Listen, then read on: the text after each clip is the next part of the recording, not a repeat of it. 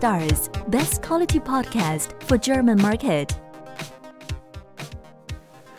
So, heute haben wir einen ganz besonderen Gast und zwar den Roger. Äh, die meisten werden ihn wahrscheinlich schon kennen, weil er ist auch ganz besonders aktiv in den ähm, Facebook-Gruppen, ähm, also Private Label Journey oder im Wortfilter zum Beispiel. Und der Roger ist einer der Co-Founder von Textu und ähm, Textu beschäftigt sich mit Lösungen für die Lagerung in Polen und Tschechien, aber auch in Pan-EU. Ähm, das wird er uns gleich selber ähm, erklären, was es damit auf sich hat, was die Konsequenzen sind, ob man das machen sollte oder nicht. Und bevor er da war, ähm, war er selbst in der Finanzverwaltung tätig und hat sich dort auch ähm, schon sehr intensiv mit dem Thema Umsatzsteuer beschäftigt. Also es ist ein brandaktuelles Thema zurzeit, weil ähm, wir wissen ja alle, dass Amazon angekündigt hat, am 11. April die Gebühren für den Versand aus Deutschland heraus zu verdoppeln von 25 auf 50 Cent. Und äh, wer diese Kosten nicht zahlen möchte, der ist, glaube ich, bei Textu an der richtigen Stelle.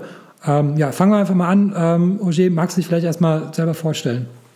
Ja, hallo erstmal. Äh, moin aus Hamburg. Genau. Ähm, mein Name ist Roger. Äh, ich bin einer der drei äh, Gründer von, von Textu. Ähm, wir sind im Team zwei IT-Experten, der Christian und der Matthias und eben meine Wenigkeit, ähm, der halt das steuerliche Know-how einbringt. Und äh, wie Timo schon eingangs sagte, war ich vor der Gründung von Textu äh, viele Jahre für die Finanzverwaltung zuständig und dort fast ausschließlich im Bereich äh, EU und Umsatzsteuer. Insofern ist das eigentlich in der Tat genau mein Thema, was jetzt gerade durch Amazon äh, wirklich brandaktuell wird. Und äh, ja, insofern freue ich mich auf das Interview heute. Ja, sehr gut, genau. Dann, ähm, dann, dann wollen wir gleich mal einsteigen, warum das jetzt so, so brandaktuell ist. Also das heißt, äh, Amazon hat ja gesagt, dass wenn man nicht der Lagerung in Polen und Tschechien zustimmt, äh, dass dann die Versandkosten 50 Cent mehr pro Artikel sind, als wenn man der Lagerung zustimmt. Das ist ja da, da würde ja jetzt jeder normale Mensch sagen, ja, okay, mir ist es doch egal, dann lagere ich halt in Polen, Polen oder Tschechien. Äh, da setze ich halt da das Häkchen in Seller Central und, und umgehe einfach diese Kosten. Ist das äh, eine sinnvolle Herangehensweise?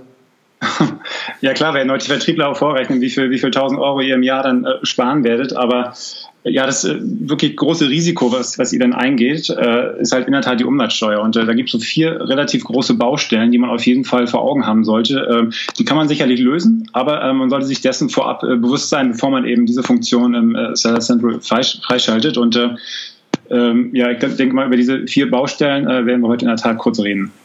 Okay, dann fangen wir erstmal so an. Was, was ist denn, ähm, wenn das jemand schon gemacht hat? Ähm, ist das, kommt es öfters vor, dass, dass jemand zu euch kommt und sagt, ja, ich wusste nicht, was ich da, was ich da tue, ich habe jetzt einfach mal das Häkchen gesetzt. Was, was hat das für Konsequenzen?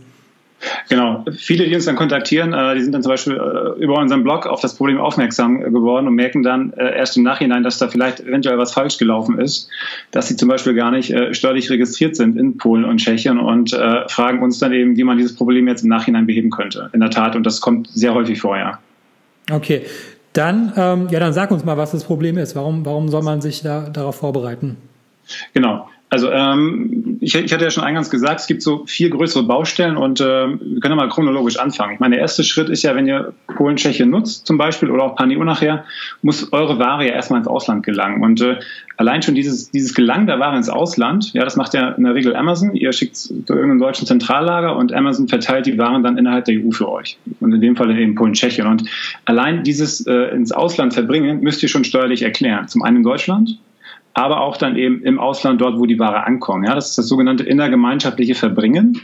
Das ist in der Tat erklärungspflichtig, äh, ist zwar am Ende des Tages äh, aufkommensneutral, das heißt, ihr müsst deswegen keine Steuern zahlen. Wenn ihr diese Erklärungspflichten aber oder diesen Erklärungspflichten aber nicht nachkommt, äh, drohen in der Tat vier bis äh, fünfstellige Bußgelder. Insofern sollte man sich dessen schon bewusst sein, ja. Okay, aber das ist auch nochmal was anderes, als wenn ich jetzt Ware exportiere, weil soweit ich weiß, äh, ist das ja unproblematisch, solange ich halt unter der Lieferschwelle bin. Ist das korrekt? Genau, das muss man davon getrennt sehen, denn die reine Verbringung an sich ist ja noch gar kein Ziel oder dergleichen, wo dann Umsatzsteuer anfallen würde, sondern es ist einfach nur ein reiner formaler Akt. Ich bringe zum Beispiel Ware aus Deutschland nach Polen ins polnische Lager und wie gesagt, das muss ich schon deklarieren. Das ist eine sogenannte innergemeinschaftliche Verbringung und das muss ich eben in Deutschland und in Polen erklären.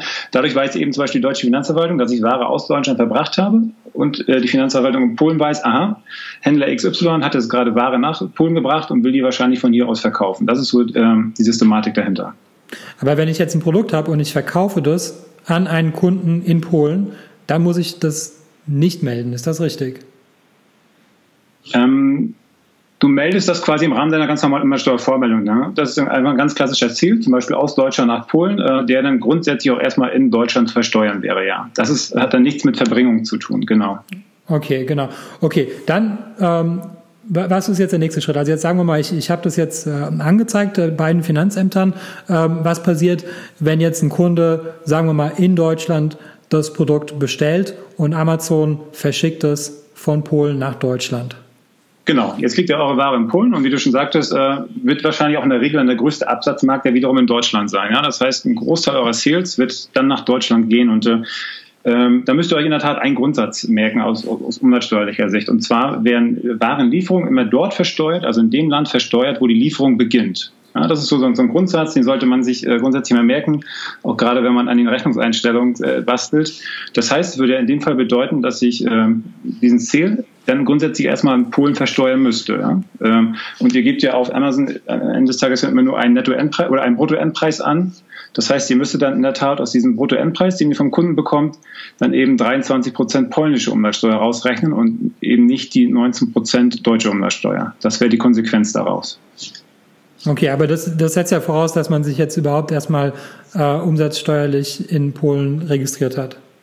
Genau, also das wäre natürlich der erste Schritt. Ähm, ihr müsst da, wie gesagt, schon bereits im Rahmen der Verbringung euch in Polen äh, dann registrieren und äh, sobald dann eben ein Ziel aus Polen heraus nach Deutschland geht, müsstet ihr den grundsätzlich dann auch im Rahmen der polnischen Vormeldung in Polen melden, ja. Gibt es eine Bagatellgrenze, weil du sagst jetzt gerade ein Sale? Äh, nein, leider nicht. Also im Bereich Umsatzsteuer gibt es leider ke keine Bagatellgrenzen. Insofern müsstet ihr quasi schon den ersten äh, Verkauf aus Polen heraus auch in Polen erklären.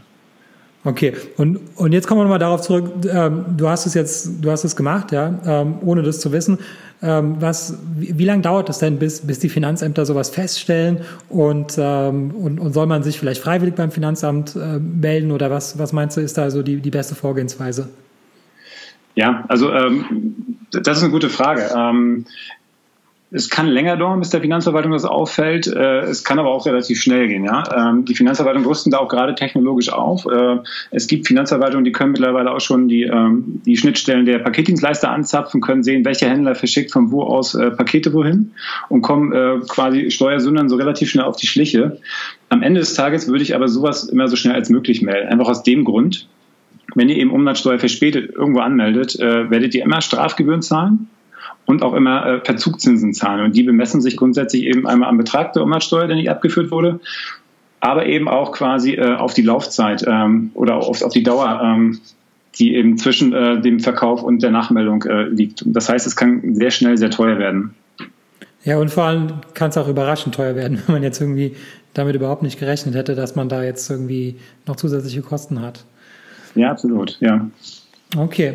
Ähm, kann es auch vorkommen, dass das Finanzamt das gar nicht rausfindet? Das kann sicherlich auch vorkommen. Nur die Frage ist, ob man mit, mit, mit so einem Risiko kalkulieren sollte. Ähm, erstmal ist die Frage, ob man dann noch ruhig schlafen kann. Und ähm, wie gesagt, die Entdeckungswahrscheinlichkeit, die nimmt eigentlich stetig zu, weil die Finanzverwaltung eben auch aufrüsten, was gerade dieses Thema betrifft. Ja, wir haben eben eine Verschiebung gerade vom stationären Handel in, in den E-Commerce. Das heißt, äh, ähm, auch die Finanzverwaltung bemerkt das natürlich so langsam und rüstet eben dementsprechend auf. Ja, und, und wer wird, wird sich denn darüber am ersten beklagen? Also ich denke mal, dass, dass es eher das polnische Finanzamt ist, was ja dann irgendwie feststellen wird, dass in, in Polen keine Umsatzsteuer abgeführt wird. Genau. In der Regel werdet ihr wahrscheinlich dann äh, bewusst oder unbewusst eben deutsche Umsatzsteuer äh, in Rechnung stellen oder abführen. Das heißt, euer Finanzamt ist erstmal zufrieden, wundert sich nicht. Äh, der Schaden liegt natürlich in Polen. Und wenn das dann eben in Polen entdeckt wird, können die Polen relativ schnell eine Meldung an euer Finanzamt machen und dann kann es durchaus sein, dass dann sehr schnell ein deutscher Betriebsprüfer vor eurer Tür steht, ja. Äh, wie, wie wäre das jetzt eigentlich? Also jetzt habe ich ja die, die deutsche Umsatzsteuer abgeführt. Ähm, wird mir das dann auch wieder ähm, gut geschrieben für das polnische Finanzamt oder ist die dann für immer weg? Genau, das, das ist auch so ein, so ein großes Risiko, was eben besteht. Äh, ihr werdet dann relativ schnell die polnische Umsatzsteuer nachzahlen müssen. Ähm, die deutsche Umsatzsteuer, die ihr eigentlich zu Unrecht abgeführt habt, äh, kommt hier grundsätzlich zurück. Ähm, Betonung auf grundsätzlich. Das Problem ist, äh, ihr habt natürlich diese deutsche Umsatzsteuer sehr wahrscheinlich in Rechnung gestellt. Und äh, es gilt eben dieser Grundsatz nach deutschem Recht. Wenn ich als Unternehmer eine Umsatzsteuer offen einer Rechnung ausweise, muss ich die auch an das Finanzamt abführen. Das heißt, im Zweifel würde dann euer Finanzamt sagen, Du kriegst von mir diese deutsche Steuer, die du ja fälschlicherweise in Rechnung gestellt hast, erst dann zurück, wenn du alle deine Rechnungen storniert hast. Und wenn ich jetzt mehrere hundert oder tausend Kunden im Monat habe und mit mehreren tausend Rechnungen pro Monat erstellt habe, kann das schnell zu einer ähm, großen Herausforderung werden. Ja, das stimmt. Ähm, jetzt an der Stelle, du hast ja mitbekommen, dass Amazon mittlerweile die Rechnungsstellung auch anbietet. Ähm, wie, wie, wie wäre das denn dann, wenn, wenn du die Rechnung nicht mehr selber stellst, sondern wenn, wenn du Amazon die Rechnung stellen lässt? Ähm, ja, letztendlich wird, wird sicherlich in den AGBs verankert sein, dass, dass du immer noch für den, für den Inhalt verantwortlich bist. Und ähm, ich habe mir das Produkt mal angeschaut. Ähm, es hat einen großen Haken. Ja? Also das Thema Lieferschwellen wird noch überhaupt nicht äh, berücksichtigt. Und äh, ich denke mal, über Lieferschwellen werden wir gleich reden. Das heißt, ähm, wirklich rechtssichere Rechnung kann man mit dem aktuellen Status quo damit meines Erachtens noch nicht schreiben. Okay, ja, dann, dann, dann kommen wir gleich mal zu den Lieferschwellen. Also jetzt haben wir, jetzt haben wir uns in, in, in Polen registriert und ähm, jetzt müssen wir erstmal eins, eins klären. Also wir wollen ja nicht äh, die, die polnische Mehrwertsteuer abführen, sondern wir wollen ja die deutsche Mehrwertsteuer abführen.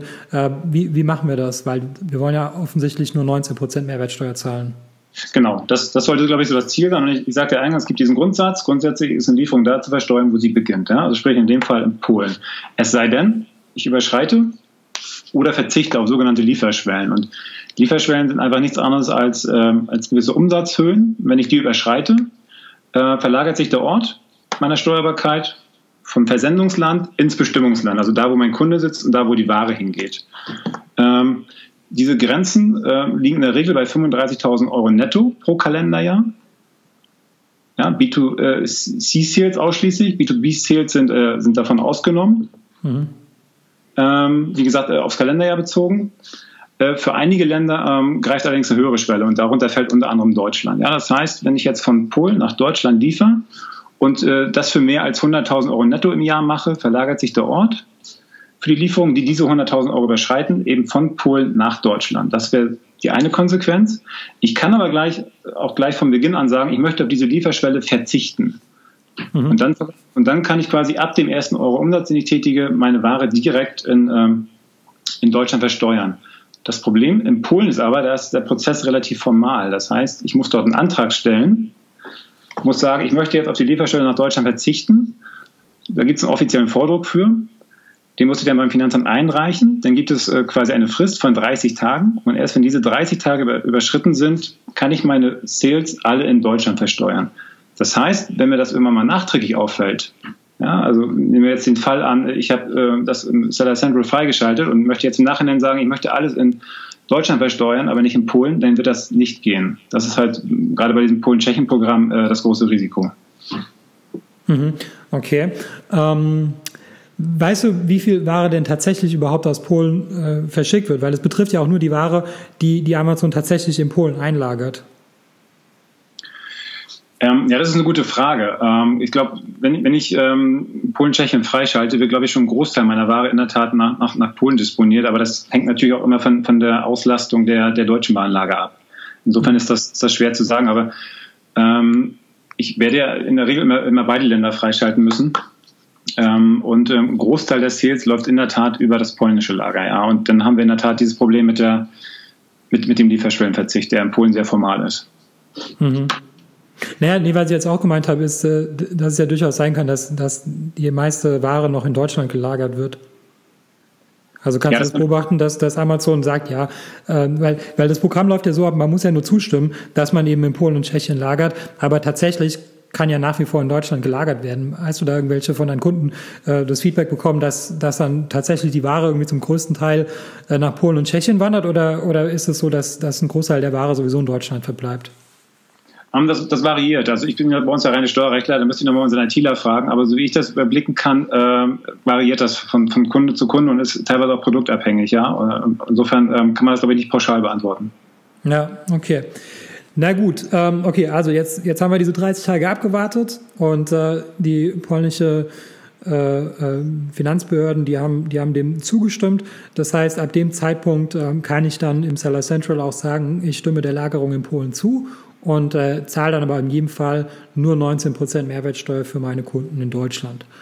Ähm, wie ist eigentlich jetzt mit Kunden, wenn ich jetzt mal einen Kunden, sagen wir mal, in, in Österreich habe, ähm, der müsste ja dann die polnische Mehrwertsteuer äh, praktisch bezahlen. Ist das richtig?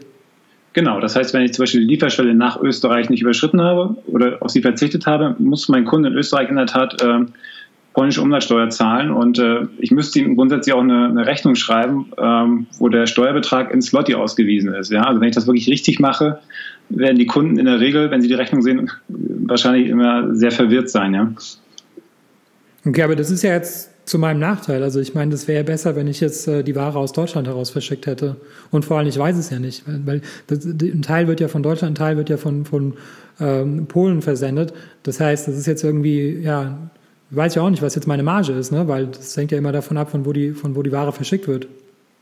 Ja, natürlich, das, das ist ein Nachteil. Ne? Das kann man eben als Amazon-Händler dann eben nicht steuern. Ich kann nicht sagen, ich möchte meine Sales nach Deutschland alle aus Polen äh, verschicken äh, dann zahle ich eben 19 statt 23 Prozent und meine Sales äh, nach Österreich möchte ich alle aus, ähm, aus Deutschland nach Österreich verschicken, dann würde ich nur 19 statt 20 Prozent Umsatzsteuer zahlen. Das kann ich leider nicht steuern, genau.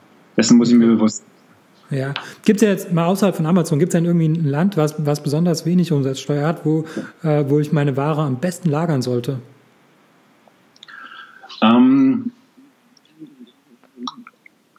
neben Deutschland, äh, Deutschland hat ja quasi einen Standardsteuersatz von 19 Prozent und äh, den niedrigsten in der äh, Europäischen Union hätte noch Luxemburg ähm, mit 17 Prozent. Äh, nur hat, äh, auch wenn Amazon da quasi sein, sein Headquarter hat, gibt es da leider kein, kein Warenlager. Ja? Insofern äh, enthält diese Option.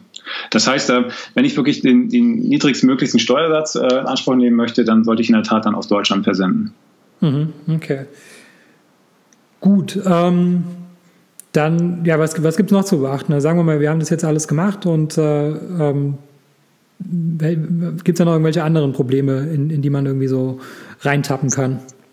Ja klar, ähm, was eine große Herausforderung ist, äh, ich kann damit Amazon äh, relativ schnell und einfach äh, aufgrund eben dieser, dieser Logistik grenzüberschreitend verschicken. Und ähm, wir hatten zum Beispiel einen Händler oder einen, einen Kunden, äh, der verkauft Kinderkleidung und da hatte sich mal jahrelang gewundert, warum seine Produkte in, halt Großbritannien ähm, kaum Absatz finden, obwohl er eigentlich äh, davon ausgegangen ist, dass er von der Einkaufsseite her sehr gut aufgestellt ist, super Preise macht, aber die Konkurrenz ist halt in Großbritannien immer an ihm vorbeigezogen. Und da haben wir uns das mal angeschaut und haben dann festgestellt, ähm, als er zu uns gekommen ist, dass eben in Großbritannien ein Steuersatz für Kinderkleidung von 0% greift. Ja? Und er hat immer die britischen 20% angesetzt und äh, sich eben gewundert, äh, ja, warum kauft das kein Mensch? Das heißt, äh, ähm, wir reden zwar in der EU immer von, von einem harmonisierten Steuerrecht, aber am Ende des Tages hat halt jeder Mitgliedstaat, sprich alle 28, äh, kocht da irgendwie nach sein eigenes Süppchen und äh, diese ganzen formalen Besonderheiten und auch Abweichungen in den Steuersätzen etc., äh, die muss ich natürlich alle im Auge haben, ja? gerade wenn ich mit Amazon äh, EU-weit verkaufe. Okay, ja, ich denke auch in Deutschland gibt es ja zum Beispiel, also es gibt auch Produkte, äh, die, die nur 7% mehr, oder nie, ich glaube schon 7% das ist, glaube ich, der, der ermäßigte äh, Umsatzsteuersatz. Genau, ja, genau. Eben 19% und 7% Und äh, genau, wenn, wenn, ich dann mal über die Grenzen schaue, dann äh, gibt es diesen ermäßigten Steuersatz auch in anderen Ländern. Äh, viele Länder haben aber noch einen zweiten und einen dritten ermäßigten Steuersatz. Und gerade wenn ich zum Beispiel Lebensmittel oder auch eben die beliebten Nahrungsergänzungsmittel verkaufe, ähm, da den Überblick zu behalten, äh, welcher Steuersatz kommt in welchem Land zur Anwendung, das ist äh, ja eine große Herausforderung, denke ich. Okay. Ja, dann erzähl mal, was, was, was gibt es da für Lösungen? Ähm, ja, also wie gesagt, da, da irgendwie noch den Überblick zu behalten, indem ich halt als Händler noch ganz klassisch monatlich meine Excel-Files äh, auswerte, die von Amazon bekomme. Ich glaube, das, äh, das kann nur nach hinten losgehen. Insofern, ja, was man in der Tat machen sollte, ist halt wirklich so ein automatisiertes Monitoring meiner oder eurer Amazon-Umsätze. Und äh, genau, das, das, bieten wir eben an. Wo man eben auch mal nicht äh, drum herum kommen wird, ist, dass man eben im Zweifel auch noch einen Berater, also einen Steuerberater vor Ort braucht, also in Polen und Tschechien, weil dann eben auch noch die Finanzbehörden in der Regel auch noch Rückfragen haben werden. Äh, und äh, auch das bieten wir halt in Kooperation mit unserem Netzwerk an, sodass äh, dass unsere Kunden dort eben sehr gut aufgestellt sind. Einmal durch die wirklich fast vollständige Automatisierung, aber eben auch durch die fachliche Expertise eben vor Ort in den einzelnen Ländern. Okay. Und äh, was kostet sowas? Ähm, nehmen wir mal dieses äh, Polen-Tschechien-Paket. Das würde bei uns quasi ähm, für so eine rundum sorglos Lösung pro Monat äh, würde das so ab 275 Euro losgehen. Das ist, äh, hängt so ein bisschen auch von den Transaktionen ab. Ähm, das, aber wie gesagt, äh, in der Regel würde das um die 275 bis 300 Euro kosten. Und äh, damit hätte man sämtliche steuerliche Pflichten in Polen und Tschechien aber abgegolten. Okay. Und das ist ja jetzt schon, schon eine Menge Geld. Das heißt, ähm, ab, ab welchem äh, Volumen würde sich das denn lohnen? Also für welche Händler ist es denn besser zu sagen, ja, dann verschicke ich halt nur, nur aus Deutschland heraus, dann spare ich mir diese fixen Kosten. Da gibt es ja, das kann man sich eigentlich ziemlich leicht ausrechnen, ähm, mhm. ab, ab wie viel Einheiten sich, sich das Paket lohnen würde. Ja, ich glaube, wenn man ganz scharf rechnet, gibt es viele, die sagen dann schon, klar, es lohnt sich vielleicht schon so ab 500 Sendungen äh, pro Monat. Ähm, ich würde das Ganze ein bisschen konservativer ansetzen, ja, weil ich auch eben immer noch Kosten haben kann, äh, die ich jetzt nicht berücksichtige. Sprich, das Finanzamt möchte jetzt zum Beispiel meine Unterlagen prüfen. Da muss ich die halt vorlegen und äh, muss, der Berater muss präsent sein. Insofern würde ich das vielleicht so ein bisschen konservativer schätzen und würde sagen, ja, so ab äh, 1000 Paketen pro Monat äh, mit steigender Tendenz sollte man in der Tat ernsthaft überlegen, ob man dieses Programm dann in Angriff nimmt, ja. Ja, genau, denke ich auch. Ja. Ähm, genau, dann, dann gibt es ja noch das, das Thema PanEU, das, äh, das, das bietet Amazon ja auch immer fleißig an. Ähm, das bedeutet, dass die Ware jetzt nicht nur in Deutschland, Polen und Tschechien gelagert wird, sondern in, in jedem Land, in dem Amazon in Europa einen Marktplatz hat, also noch in England, in, in Frankreich, in Italien. Äh, und habe ich was vergessen? Äh, Spanien, glaube ich. Ähm, was, genau. Äh, das, das hört sich ja auch wieder, wieder sehr gut an. Ja, das heißt, äh, ich kann dann auch Prime und äh, Next Day äh, Ware verschicken nach Spanien. Das heißt, wenn ich von Deutschland aus verschicke, das kostet erstens mehr und zweitens ähm, habe ich immer einen Nachteil gegenüber einem spanischen Händler, weil der hat die Ware am nächsten Tag bei seinem Kunden und wenn ich von Deutschland aus verschicke, dann dauert es einen Tag länger. Ähm, das mhm. heißt, es würde wahrscheinlich sehr viel Sinn machen, äh, auch in den, in den anderen Ländern äh, zu lagern. Aber ich kann es mir jetzt schon denken, äh, das wird wahrscheinlich genauso laufen, wie wenn ich jetzt in Polen oder Tschechien äh, lagere. Ja klar, da, da habe ich in der Tat dieselben Herausforderungen, nur das Ganze dann eben mal drei, ne? weil es dann eben sechs Länder sind, in denen Polen und Tschechien noch, noch vier weitere Länder. Das heißt, Amazon könnte theoretisch meine Ware ja jederzeit hin und her disponieren, von einem spanischen Lager in ein französisches. Ja? Also je nachdem, was eben der Amazon ähm, Logistikalgorithmus gerade gerade vorhersagt. Insofern muss ich da in der Tat immer den Daten hinterherlaufen und äh, mit meinen Meldungen hinterherkommen. Ja? Also das kann man sicherlich machen, aber spätestens dann kommt man ohne Automatisierung wahrscheinlich nicht mehr aus. Ja, ähm, ist denn auch möglich, wenn ich jetzt zum Beispiel sage, ich habe ein Produkt, das läuft gut in Deutschland und in England, äh, da läuft es auch ganz gut, weil man, weil, weil ich zum Beispiel Englisch spreche und ich habe das, das Listing übersetzt und alles. Ähm, das heißt, ich möchte es äh, auch in England lagern, aber ich stimme der Lagerung in Frankreich, Spanien und Italien nicht zu. Ist das möglich?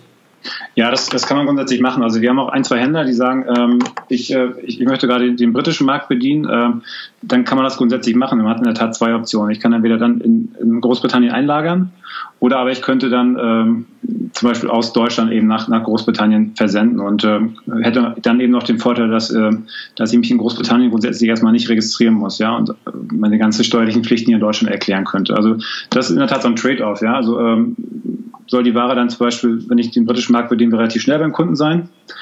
Oder aber dauert es vielleicht einen Tag länger, wenn ich aus Deutschland verschicke, aber ich habe diesen, diesen ganzen Steueradministrativkampf dann eben nicht, ja. Ja, was ist die Mehrwertsteuer in, in Großbritannien? Ähm, da ist der Standardsatz, der liegt dabei 20 Prozent. Also es wären 1 Prozent mehr dann eben. Okay, ja. Und die Lieferschwelle? Liegt so bei umgerechnet in Euro, so ungefähr bei 90.000 Euro. Okay, naja. Ja, das, da muss man wirklich miteinander abwägen. Also es ist einem so wichtig, dass die, dass die Ware einen Tag schneller da ist oder auch nicht. Ne? Das ist da, glaube ich, das, das große Thema. Genau, ja. Ähm, ja, genau. Was, was bietet ihr für, für Lösungen an für, für Händler, die jetzt schon so groß sind, dass, dass, dass Pan-EU in der Tat ein Thema ist? Genau, also für, für diese Händler bieten wir in der Tat auch ein Pan-EU-Paket an. Das ist quasi Polen, Tschechien, dann nur eben in groß. Sprich, es sind alle sechs Länder ähm, im Begriffen. Das heißt, auch da würden wir uns automatisiert die Daten ziehen, die aufbereiten, Lieferschwellen überwachen äh, und die dann eben den Steuerberatern die Daten zur Verfügung stellen. Die Einreichung erfolgt dann eben über uns.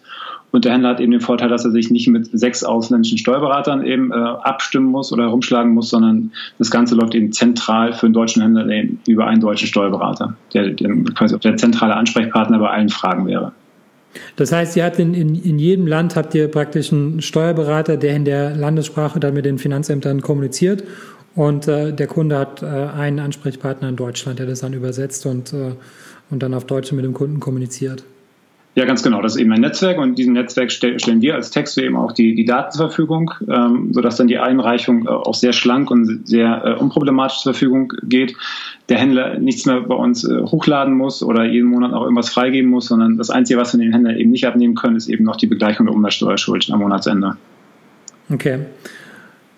Gut. Ähm, jetzt nehmen wir mal an, also die, die Lieferschwelle, das, das ist ja eigentlich eine gute Sache, ne? dass man halt immer mit der, mit der niedrigeren deutschen Umsatzsteuer äh, ins Ausland äh, verkaufen kann. Ähm, woher weiß ich denn überhaupt, äh, dass ich jetzt die, die Lieferschwelle überschritten habe? Und was, was sind die Konsequenzen, wenn ich sie überschreite? Ja, also ähm, ich glaube auch spätestens da sollte man irgendwie einen Automatismus haben, der dann wirklich automatisiert, äh, im besten Fall täglich, äh, dann die Lieferschwelle überwacht. Äh, das ist in der Tat auch ein Service, den wir anbieten. Und ähm, es gibt gerade aktuell Fälle, äh, gerade auch aus Österreich. Ja, wenn ich ein deutscher Händler bin, dann werde ich wahrscheinlich auch in der Regel sehr schnell die Lieferschwelle nach Österreich überschreiten, die eben 35.000. Ja, genau. Genau, die eben bei 35.000 Euro liegt. Ähm, das passiert vielen Händlern, vielen deutschen Händlern sehr schnell, ohne dass sie es merken. Ja? Und ähm, das teilweise auch schon seit vielen Jahren. Wir haben da in der Tat einige Fälle. Und mittlerweile fängt die äh, österreichische Steuerverwaltung auch an, ähm, diese Fälle aufzudecken. Und ähm, gerade im südlichen Bereich Baden-Württemberg gibt es derzeit einige Strafverfahren äh, gegen deutsche Händler, die das eben bewusst oder auch unbewusst eben in, in, in Kauf genommen haben. Ja. Naja, bewusst. Ich meine, man, es ist halt ein Prozent, ja, was man da jetzt irgendwie den Österreichern weggenommen hat. Aber aus Sicht der österreichischen Finanzaufsicht ist es ja, oder Behörde sind es ja 20 Prozent, was man denen weggenommen hat. Also das heißt, ich glaube, der, der Händler, der macht das jetzt, äh, der macht das jetzt nicht wegen, wegen einem Prozent, sondern, sondern aus Unwissenheit.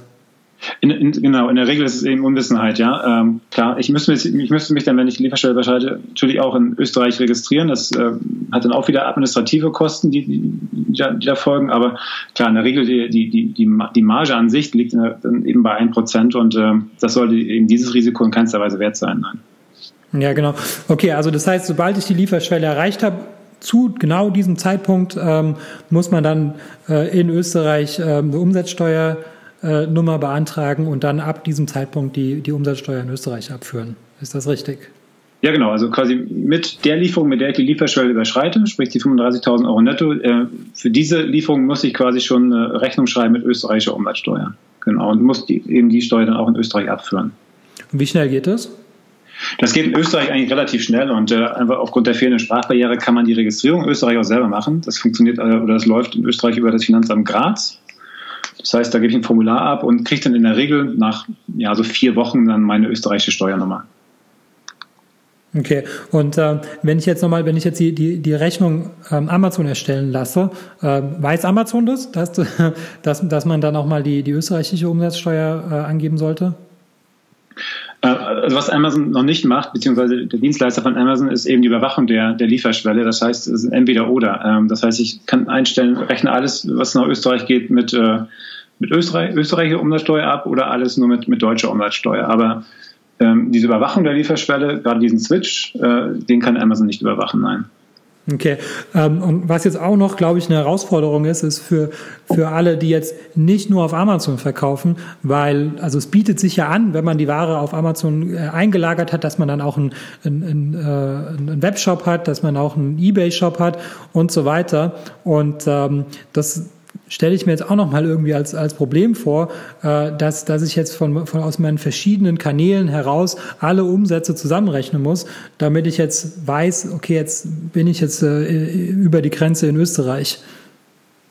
Genau, also klar, also die Lieferschwelle ist, ist ja nicht davon abhängig, dass ich äh, eben meine Produkte nur von Amazon aus liefere, sondern wie du schon sagtest, äh, in der Regel werde ich noch mehrere Vertriebskanäle haben, wie eben den eigenen Webshop oder oftmals auch noch eBay und äh, da muss ich in der Tat diese Datenströme aggregieren. Das ist, das ist vollkommen richtig und das ist auch eine Herausforderung, vor der dann viele Händler stehen, ja.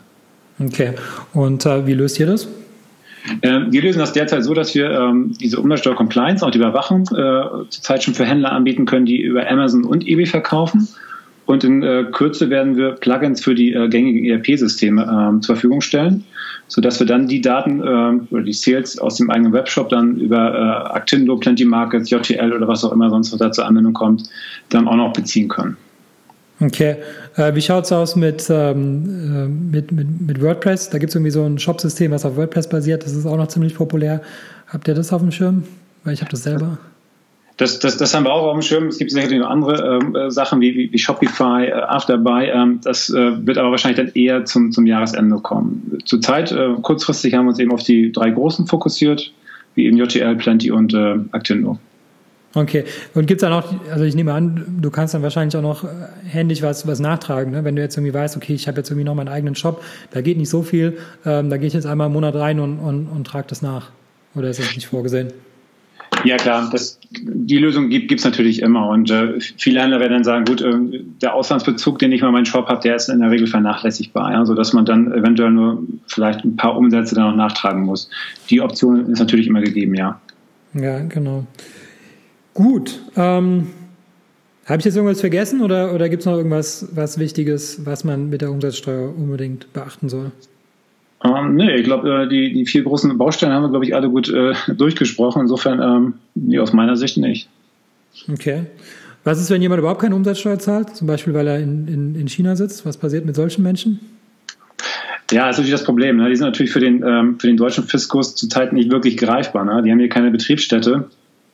Das heißt, selbst wenn die immer mal auffliegen, kann natürlich der Betriebsprüfer oder der Steuerfahnder nicht einfach irgendwo hinfahren und äh, dort Gelder beschlagnahmen. Ne? Das ist so die, die große Herausforderung, äh, vor der die Finanzverwaltung gerade steht. Ähm, und das Problem ist natürlich auch, dass die Finanzverwaltung da auch ja, personell noch gar nicht gut aufgestellt ist. Ja. Es gab jetzt Ende letzten Jahres einen größeren Fall. Da wurde wirklich von einem äh, chinesischen Händler ähm, auch in Deutschland die Ware beschlagnahmt.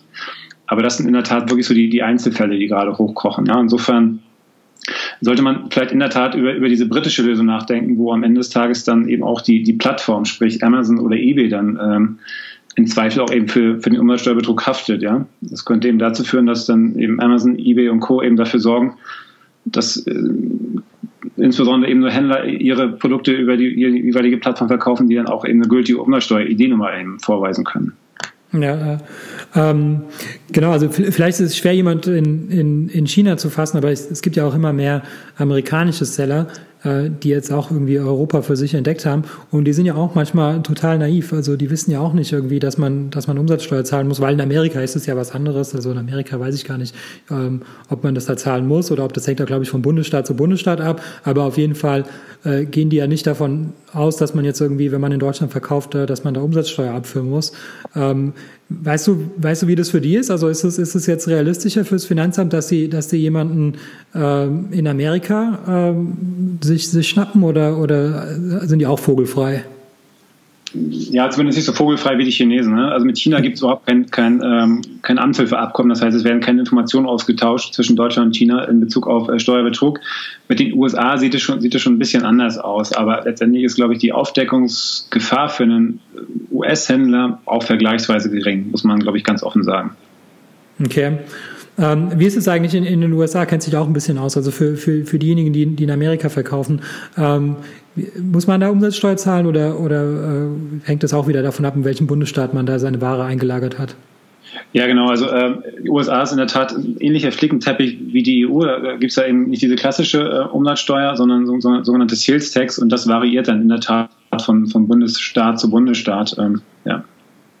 Okay, naja gut, aber das wird jetzt auch ein bisschen zu weit gehen. Also ich denke mal so, äh, man, man, muss irgendwie sich hier um die äh, um, um, Deutschland kümmern und, äh, und wenn man wenn man mehr als 500 Einheiten äh, im Monat verschickt, dann sollte man darüber nachdenken, auch in Polen und Tschechien zu lagern.